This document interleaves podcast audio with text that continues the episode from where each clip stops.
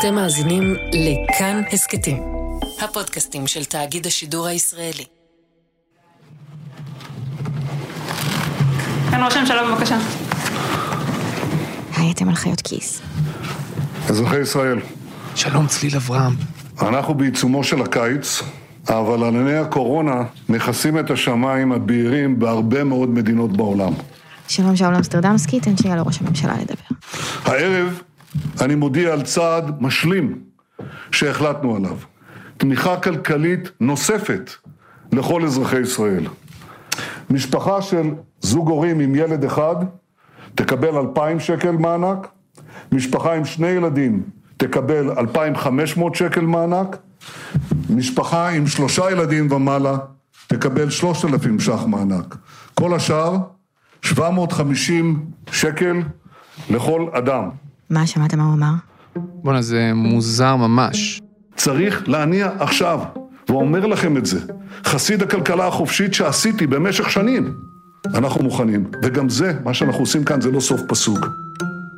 לפני ארבעה שבועות, ראש הממשלה בנימין נתניהו עשה את מה ששר האוצר בנימין נתניהו, ההוא של 2003, בחיים לא היה מאמין שיבוא יום והוא אשכרה יעשה.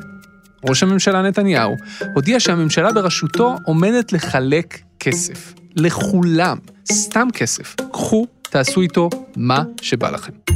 התוכנית הזו זכתה להמון ביקורת, גם מימין וגם משמאל. הביקורת העיקרית הייתה, למה אתם שופכים כסף על כולם, כשמובן מאליו שיקבלו אותו גם אנשים שלא זקוקים לו? לא עדיף לחלק למי שצריך?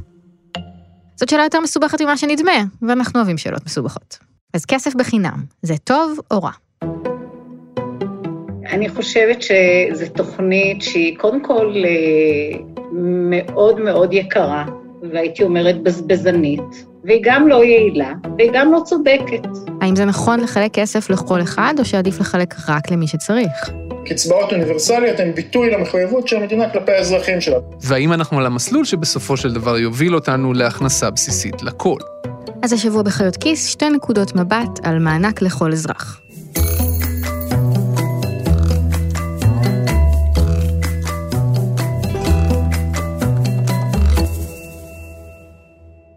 אחרי שנתניהו הודיע על תוכנית המענק לכל אזרח, התקשורת והרשת נשטפו בגל עצום של ביקורת. נראה היה שבתקופה הקשה הזו של החברה הישראלית, יש דבר אחד שכמעט כולם מסכימים עליו, מימין ומשמאל, שזו תוכנית גרועה. לא יעילה, כלכלת בחירות, חלק אפילו כינו אותה שוחד בחירות. בתוך הממשלה עצמה, אנשי אגף תקציבים באוצר יצאו נגדה. בתגובה לאמירתו של נתניהו שרוב הכלכלנים תומכים בתוכנית, כ-70 כלכלנים מהמחלקות לכלכלה בכל האוניברסיטאות הצהירו שהם נגד. יושב ראש ההסתדרות היה נגד, שלי יחימוביץ' הייתה נגד. איזה קונצנזוס, יותר מאופניים ביום כיפור, יותר מכדורגל בשבת. מאז זרמו בנהר כמעט 6 מיליארד ו-700 מיליון שקלים. 750 שקלים לכל אזרח, 1,500 למקבלי קצבאות ועוד 500 לכל ילד ו-300 מהילד הרביעי. אני קיבלתי 2,500. אתה מרגיש עשיר? מיד אחרי זה ירדה לי ארנונה. המרצת את הכלכלה? הרגשתי קצת מטופש. למה אתה שלילי? אתה משלם מיסים, לא חתמת אבטלה בחיים. פעם אחת, בשעת משבר, המדינה נותנת לך משהו בחזרה. מה הבעיה?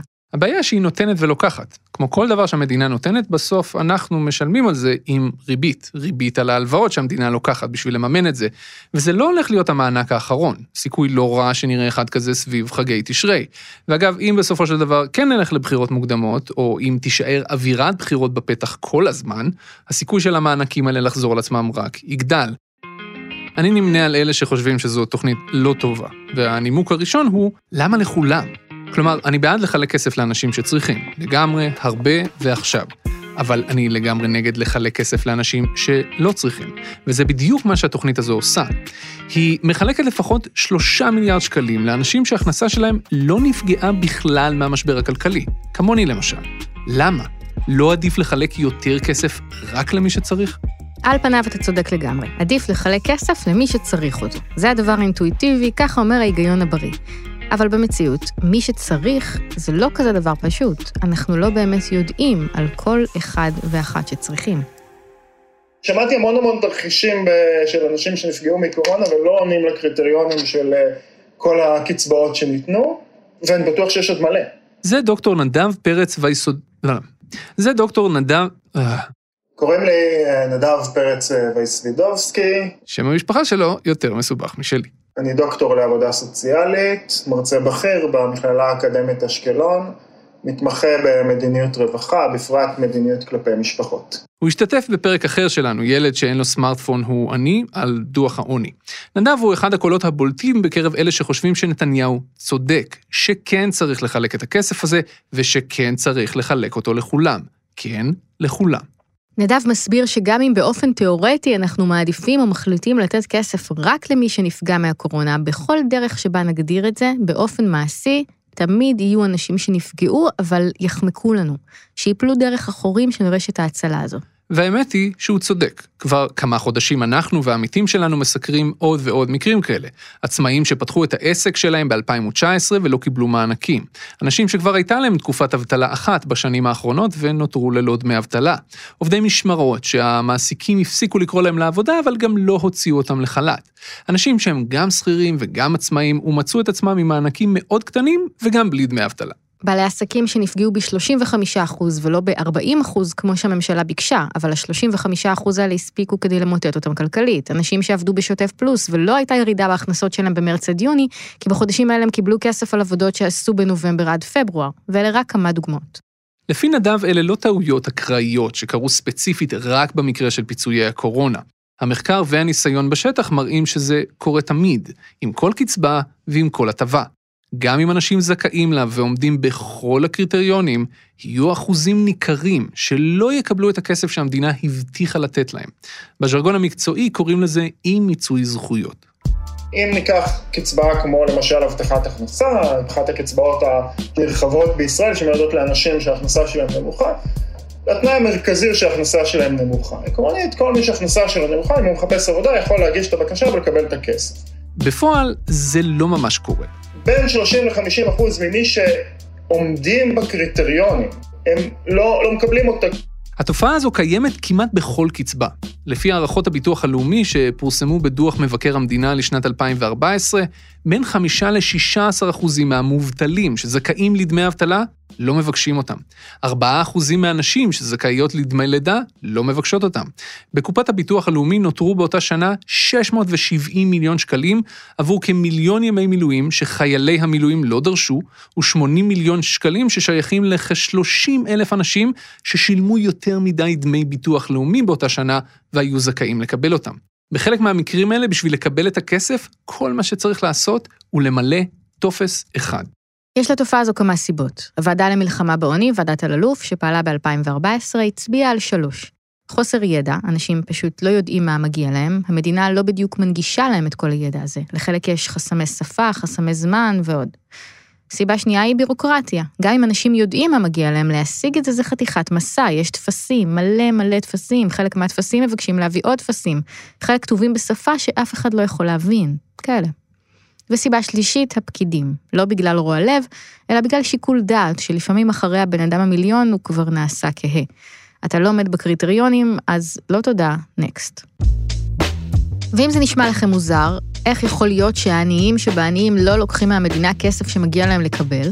תחשבו למשל על תיאור מס לשכירים. יכול להיות שבאחת השנים שעבדתם, השכר שלכם השתנה תוך כדי השנה, או שפוטרתם, או שהוספתם עוד עבודה, ויצא ששילמתם יותר מס הכנסה ממה שהייתם צריכים. המדינה חייבת לכם כסף. האם הלכתם בסוף השנה למס הכנסה לבקש החזר? זה הכסף שלכם. דרשתם אותו חזרה? יש סיכוי טוב שלא. על פי דוח מבקר המדינה לשנת 2014, ברשות המיסים שוכבים כמה מיליארדי שקלים שרק מחכים לשכירים שיבקשו אותם. אם אתם לא הלכתם לבקש החזר מס, מה תגיד עולה חדשה נכה שאין לה רכב? איך היא הייתה אמורה לעשות את זה, או בכלל לדעת שמגיע לה? אם במקום לחלק כסף לכולם, נתניהו היה מכריז שבשביל לקבל את המענק הזה, כל מה שאתם צריכים לעשות הוא להיכנס לאינטרנט ולמלא טופס אחד. אחד. כמה אנשים היו ממלאים אותו מבין האנשים שמאושפזים כרגע בבתי חולים, שעוברים טיפולי דיאליזה, שנמצאים במאסר, שעובדים בשתי עבודות 12 שעות ביום, שאין להם אינטרנט בבית, שמטפלים בבן משפחה חולה מסביב לשעון. הרבה מאוד אנשים שהיו זכאים למענק לא היו מקבלים אותו, דווקא מבין אלה שהכי זקוקים. זאת הסיבה שחלק מהקצבאות, כמו קצבת זקנה או ילדים, הן קצבאות אוניברסליות, כלומר, כולם מקבלים אותן בלי מבחנים. כי ברגע שיש מבחן או שצריך להגיש בקשה, הרבה אנשים פשוט לא יבקשו, ובסופו של דבר הקצבה לא תמלא את המטרה שלה. בשנת 1998 טבעו החוקרים וולטר קורפי וחואקים פלמה את הביטוי פרדוקס החלוקה מחדש. הם הראו שבניגוד למה שנשמע לנו הגיוני ואינטואיטיבי, במדינות שבהן ההטבות והקצבאות הן אוניברסליות, ניתנות לכולם, אי השוויון נמוך יותר. לא כשלוקחים מהעשירים ונותנים לעניים, אלא דווקא כשלוקחים מהעשירים ונותנים לכולם. אז מדיניות רווחה מצליחה לצמצם פערים. אוקיי, okay, אני, אני מודה שזה טיעון די משכנע, אבל זה כל הזמן מרגיש לי כאילו אנשים משתמשים כאן באוניברסליות לא בתור עיקרון בפני עצמו, אלא בתור אמצעי. כלומר, היינו מעדיפים לחלק כסף רק למי שצריך, אבל אנחנו יודעים שבמציאות זה לא עובד טוב, כי אנחנו לא יודעים לעשות את זה, אז כבר עדיף לחלק לכולם, כי ככה זה בטוח יגיע לכולם. לא עדיף במקום זה להשקיע משאבים בשביל לתקן את הבעיה ולהצליח לחלק כסף רק למי שבאמת זקוקים לו? אז זהו, שלפי נדב, זה לא רק זה. דבר ראשון, הוא אומר שלתקן את זה ייקח עשרות שנים, עובדה שעד עכשיו לא הצליחו, ואנשים שזקוקים לכסף זקוקים לו עכשיו, לא בעוד עשרות שנים. אבל חוץ מזה, מבחינתו האוניברסליות היא גם עיקרון בפני עצמו. אני חושב שאוניברסליות היא שאלה של זכויות. הרי אין הבדל עקרונית בין אוניברסליות של קצבת ילדים לבין חינוך חובה. התפיסה שלי, אבל זה באמת עניין של תפיסה ערכית של תפקיד המדינה, המדינה צריכה להבטיח איזשהו סט בסיסי של זכויות חברתיות לכל האזרחים שלה, לכל התושבים שלה. היא צריכה לתת להם חינוך, היא צריכה לתת להם בריאות, היא צריכה לתת להם רמת מחיה בסיסית. ויש עוד טיעון אחד בעד קצבאות אוניברסליות. לקצבאות לעניים בלבד נוצרת סטיגמה של קצבאות לעניים בלבד. אנחנו יודעים שלהגיד אני מקבל קצבת הבטחת הכנסה, זו אמירה שלא פשוט להגיד לרוב אנשים, זה איזושהי הודעה בכישלון. ואז זאת להגיד אני מקבל קצבת ילדים, זה כאילו להגיד יש לי ילדים ואני אזרח ישראלי. קצבאות ככל שהן מותנות הכנסה, ככל שהן זה, הן יותר סטיגמטיות, וזה אגב אחד החסמים לגישה. אנשים אומרים, אני לא תתפסו אותי דורך, כן, אנחנו מכירים את המשפט, לא תתפסו אותי דורך בלשכת עבודה. כי אני לא מסכן שמקבץ נדבות. ואני לא חושב שזה אומר שקצבה זה משהו שהולך למסכנים שמקבצים נדבות, זה קצבה, זה משהו שהולך לישראלים שנתקלו במגפה עולמית וצריכים סיוע. בקצבאות אחרות נוצרה סביבה מסטיגמה, וזה דבר שעלול לקרות. נו, אז השתכנעת? לא ממש.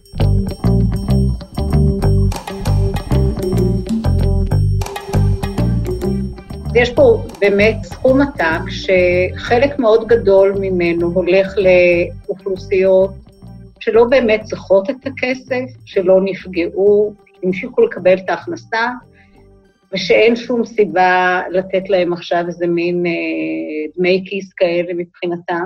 זאת פרופסור קרנית פלוג, לשעבר נגידת בנק ישראל. מול דוקטור נדב פרץ וייסווידובסקי לא העמדנו כלכלן אולטרה ימני, אלא כלכלנית מאוד מרכזית, כזאת שגם תומכת בהוצאה ציבורית גבוהה יחסית ולא מתנגדת לקצבאות אוניברסליות. אבל התוכנית הזאת, של נתניהו, היא מתנגדת מאוד.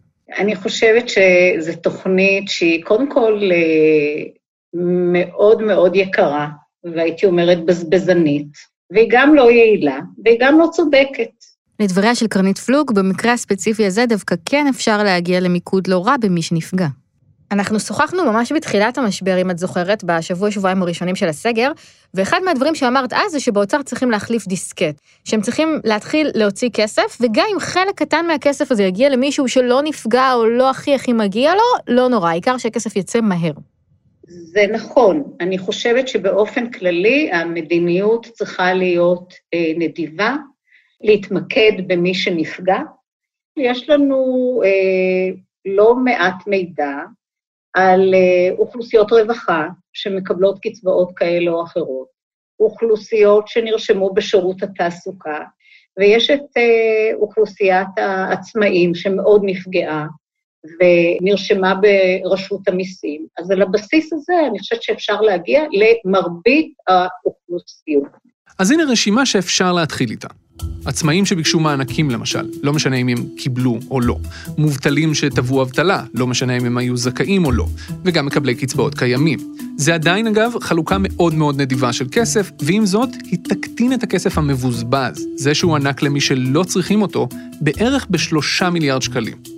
סביר להניח שגם על פי הגדרה כזאת יהיו מי שיפלו בין הכיסאות. נניח, שכירים שהיקף העבודה שלהם נפגע, הם מקבלים פחות משמרות ופחות שעות נוספות. או מקרים אחרים שאנחנו לא מצליחים לחשוב עליהם תמיד, אבל הם קיימים. אני לא טוענת שאין אוכלוסיות שנפלו בין הכיסאות, אבל אם היינו בחלק מאוד קטן של הסכום הזה, מגדילים מאוד את הגורמים שאליהם ניתן לערער, אם זה ברשות המיסים ואם זה בשירות התעסוקה. אפשר היה להקים בסכום לא מאוד גדול מערך של ערעור, וניתן היה להגיע לאוכלוסיות שאולי נפלו בין הכיסאות.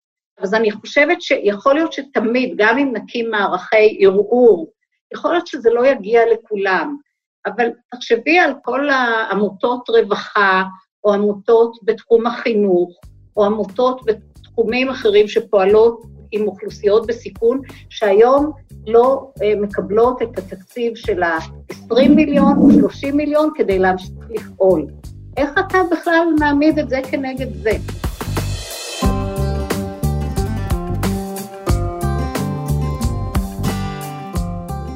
בנושא הזה של המענקים יש שאלה גדולה יותר, כי המטרה של המענקים, לדברי ראש הממשלה, לא הייתה רק לעזור לאנשים, היא הייתה אמורה לעשות משהו גדול יותר ברמת המקרו. למה אנחנו נותנים את הכסף הזה? אנחנו צריכים להניע את הכלכלה. אנשים יושבים בבית, הם לא צורכים.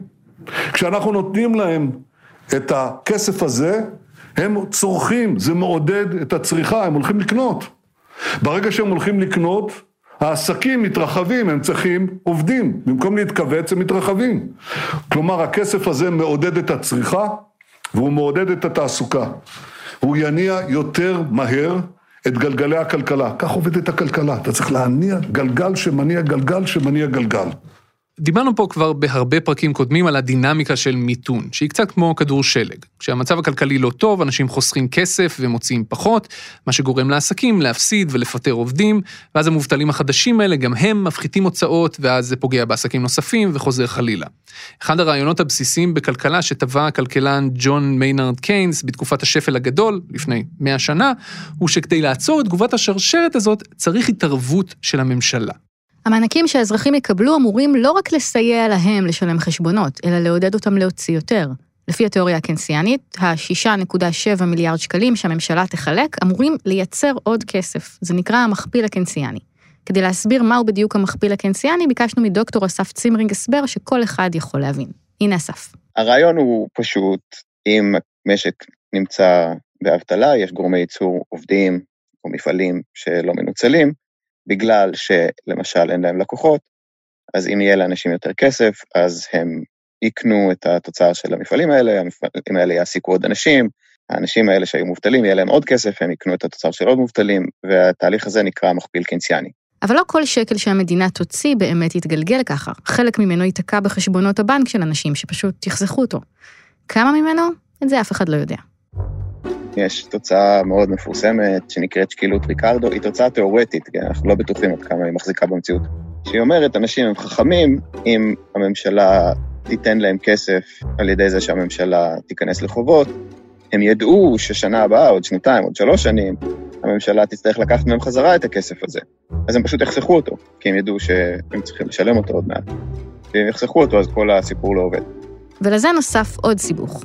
אסף מסביר שמכפיל קנסיאני זה מאוד פשוט, אם כל המשק מייצר רק מוצר אחד שקוראים לו התוצר. במציאות שבה יש הרבה תעשיות שונות שחלקן הושבתו לגמרי וחלקן לא נפגעו, זה קצת יותר מורכב. אז נניח שקיבלתי עכשיו כסף, אני רוצה אולי לצאת למסעדה ולפתור למסעדנים את בעיית האבטלה, אבל המסעדה סגורה. אז אני לוקח את הכסף הזה ואני רוצה לקנות איתו אופניים. אבל לאופניים לא הייתה בעיית אבטלה, אנשים קנו אופניים גם קודם. מה שאסף אומר זה כזה דבר. אם לציבור יש עכשיו כסף שהוא קיבל מהממשלה, אבל הוא לא יכול לקנות בו חופשות, כי אי אפשר, אז אולי הוא ירצה לקנות דברים אחרים. אם אלה דברים שאפשר לייצר בקלות, נניח עוד גלידה, אז מעולה, יעסיקו עוד עובדים, ייצרו עוד גלידה, האבטלה תפחת. אבל אם הדברים שהציבור רוצה לקנות, אלה דברים שקשה להגדיל את הייצור שלהם, למשל, עוד מחשבים, זה כבר יותר מסובך. צריך לבנות מפעל חדש, לקנות מכונות, להכשיר עובדים. במקרה כזה המענקים אולי יגרמו להגדלת הביקוש, אבל היא לא תעזור. היא רק תוביל לעליית מחירים. הכלכלן אה, רד שטי מאוניברסיטת הרווארד בארצות הברית עשה מחקר קטן על המענקים שהממשלה האמריקאית חילקה ממש לאחרונה בארצות הברית, 1,200 דולר פחות או יותר לכל משפחה עד הכנסה מסוימת. והמחקר שלו הראה שחלק מהכסף הזה נתקע בחיסכון, וחלק מהכסף הזה הגיע לצריכה, אבל לא לצריכה של דברים חדשים. אנשים לא צרכו עם זה מיקסרים, הם צרכו עם זה אוכל. אוכל שממילא הם היו צורכים. ופלוג מעלה עוד נקודה. השאלה היא לא רק מענקים כן או לא, אלא מה האלטרנטיבה. מה היינו יכולים לעשות עם הכסף הזה במקום? כל פעולה כזאת כרוכה בעלייה של החוב. וצריך לעשות את זה בצורה מאוד שקולה ומאוד אפקטיבית, ולא בצורה הפזרנית והבזבזנית הזאת, שגם כשמישהו מסתכל מבחוץ, הוא תוהה איך אנחנו מתנהלים. וזה עלול להשפיע על העלות של החוב, בסופו של דבר גם על דירוג האשראי, מה שיכול לשתק את היכולת שלנו לנהל מדיניות סבירה בהמשך המשבר. זה מאוד מאוד מטריד. זאת בעצם כלכלת בחירות? בהחלט. אחד הפרקים הראשונים שעשינו בחיות כיס נקרא כסף לכולם. כסף לכולם. אגב, אחלה פרק, אני ממליץ לכם להאזין. אלה היו ימי שפע ושגשוג לאומי וגלובלי. ימים בהם תמיד אמרנו... כשיבוא משבר כלכלי, והוא יבוא... אבל זה לא באמת הרגיש כאילו זה עומד לקרות מתישהו. בימים ההם מסתובב רעיון אופנתי שנקרא הכנסה בסיסית אוניברסלית. למה שלא ניקח את כל הכסף ונחלק אותו לכל האזרחים שווה בשווה? רעיון שלפיו המדינה תעניק לכל אזרח ואזרחית מענק חודשי קבוע, משכורת קטנה, קטנה, משהו שמספיק למחיה מינימלית במקרי חירום, ומשהו שלא מתבטל גם אם האנשים האלה מוצאים עבודה. משהו שיעניק לאנשים תחושת ביטחון, יאפשר להם ללמוד ולהתפתח, יוציא אותם ממלכודות עוני, ואולי גם יאפשר להם למצוא את הג'וב שיותר מתאים להם, שזה באמת לטובת כולם בסופו של דבר. אז לא דיברו על הרעיון הזה כאמצעי לחלץ את הכלכלה ממיתון. אבל כשהממשלה הכריזה על מענק לכל אזרח, וכשממשלת ארצות הברית עשתה משהו דומה לפני כמה חודשים, הרעיון הזה חזר להסתובב. עכשיו כשמסתמן שיחולקו מענקים נוספים לפני החגים, ואולי זה יקרה שוב אחר כך, לכו תדעו, המענק החד פעמי הזה נראה יותר כמו התחלה של הכנסה אוניברסלית בסיסית. וזה כבר כיוון יותר מעניין בעיניי. כלומר, בהנחה שזה לא נשאר בגדר סתם שליפות, אלא הופך להיות מדיניות, אז זו כבר מדיניות שיהיה מאוד מעניין לנתח. זו מדיניות שיש לה חסרונות, אבל יכולים להיות לה גם יתרונות. כן, קרנית פלוג לא חושבת כמוך. הרעיון הרומנטי משהו של הכנסה אוניברסלית בסיסית כמה שיפתור את אה, כל בעיותינו, אני חושבת שהוא אה, רעיון שאם אה, עושים קצת חישוב ומסתכלים קצת על המספרים, הוא בלתי ישים בעליל. רומנטי. מה רומנטי בעינייך? הכנסה אוניברסלית בסיסית. כשעשיתי איזשהו תחשיב של מה המשמעות של זה מבחינה כלכלית, אז uh, המספרים פשוט לא מסתדרים. תוך כדי שיחה, פלוג ממש מחשבת כמה יעלה לתת הכנסה בסיסית של 2,000 שקלים לכל אזרח, קצת מתחת לקו העוני. 2,000 שקל לחודש, זאת תהיה ההכנסה הבסיסית. זה מביא אותי לסך הכל בערך 220 מיליארד שקל, זה מה שזה עולה. 220 מיליארד שקל זה תג המחיר של הכנסה בסיסית של 2,000 שקלים. גם אם נבטל את כל הקצבאות, ואני לא רואה איך זה הגיוני לעשות את זה, זה ייתן לנו רק כ-60 מיליארד. עדיין חסרים לי בערך, כמה? 160-170 מיליארד שקל, צריכה לעלות מיסים. כדי לממן את אותה הכנסה בסיסית של 2,000 שקל לחודש לאיש. סך הכל תקבולי המיסים שלנו הם משהו כמו 300 אה, מיליארד, אני צריכה עוד 170 מיליארד. אני כבר איבדתי את התחושה למספרים עם העשרות והמאות מיליארדים שרצים פה בזמן האחרון. היא בעצם אומרת שכדי לעשות את זה, יהיה צריך להעלות מיסים ב-50%, לבטל את כל מערכת הרווחה, לקחת את כל הכסף הזה ולחלק לאזרחים? כן, נראה לי שזה מה שהיא אמרה. טוב, אז לא צריך. הדיון הזה על המענקים ילווה אותנו עוד זמן מה, וככל הנראה יחזור שוב לקראת החגים, ואולי שוב אחר כך. אבל גם אחרי שהעניין הזה יהיה מאחורינו, זו שאלה בסיסית בקביעת מדיניות רווחה. אני אוהבת את הנושא הזה כי הוא כל כך לא אינטואיטיבי כמעט בכל שלב בדרך. מי יקבל את הכסף? מה הוא יעשה איתו? מה יהיה האפקט של זה על הכלכלה? התשובות לכל השאלות האלה לא תמיד עובדות לפי מה שנראה לנו כמו היגיון בריא. זו סיבה מצוינת לזה שצריך מנגנון קבלת החלטות טוב, אנשי מקצוע מעולים שישבו שם, ולא רק שליפות של פוליטיקאים.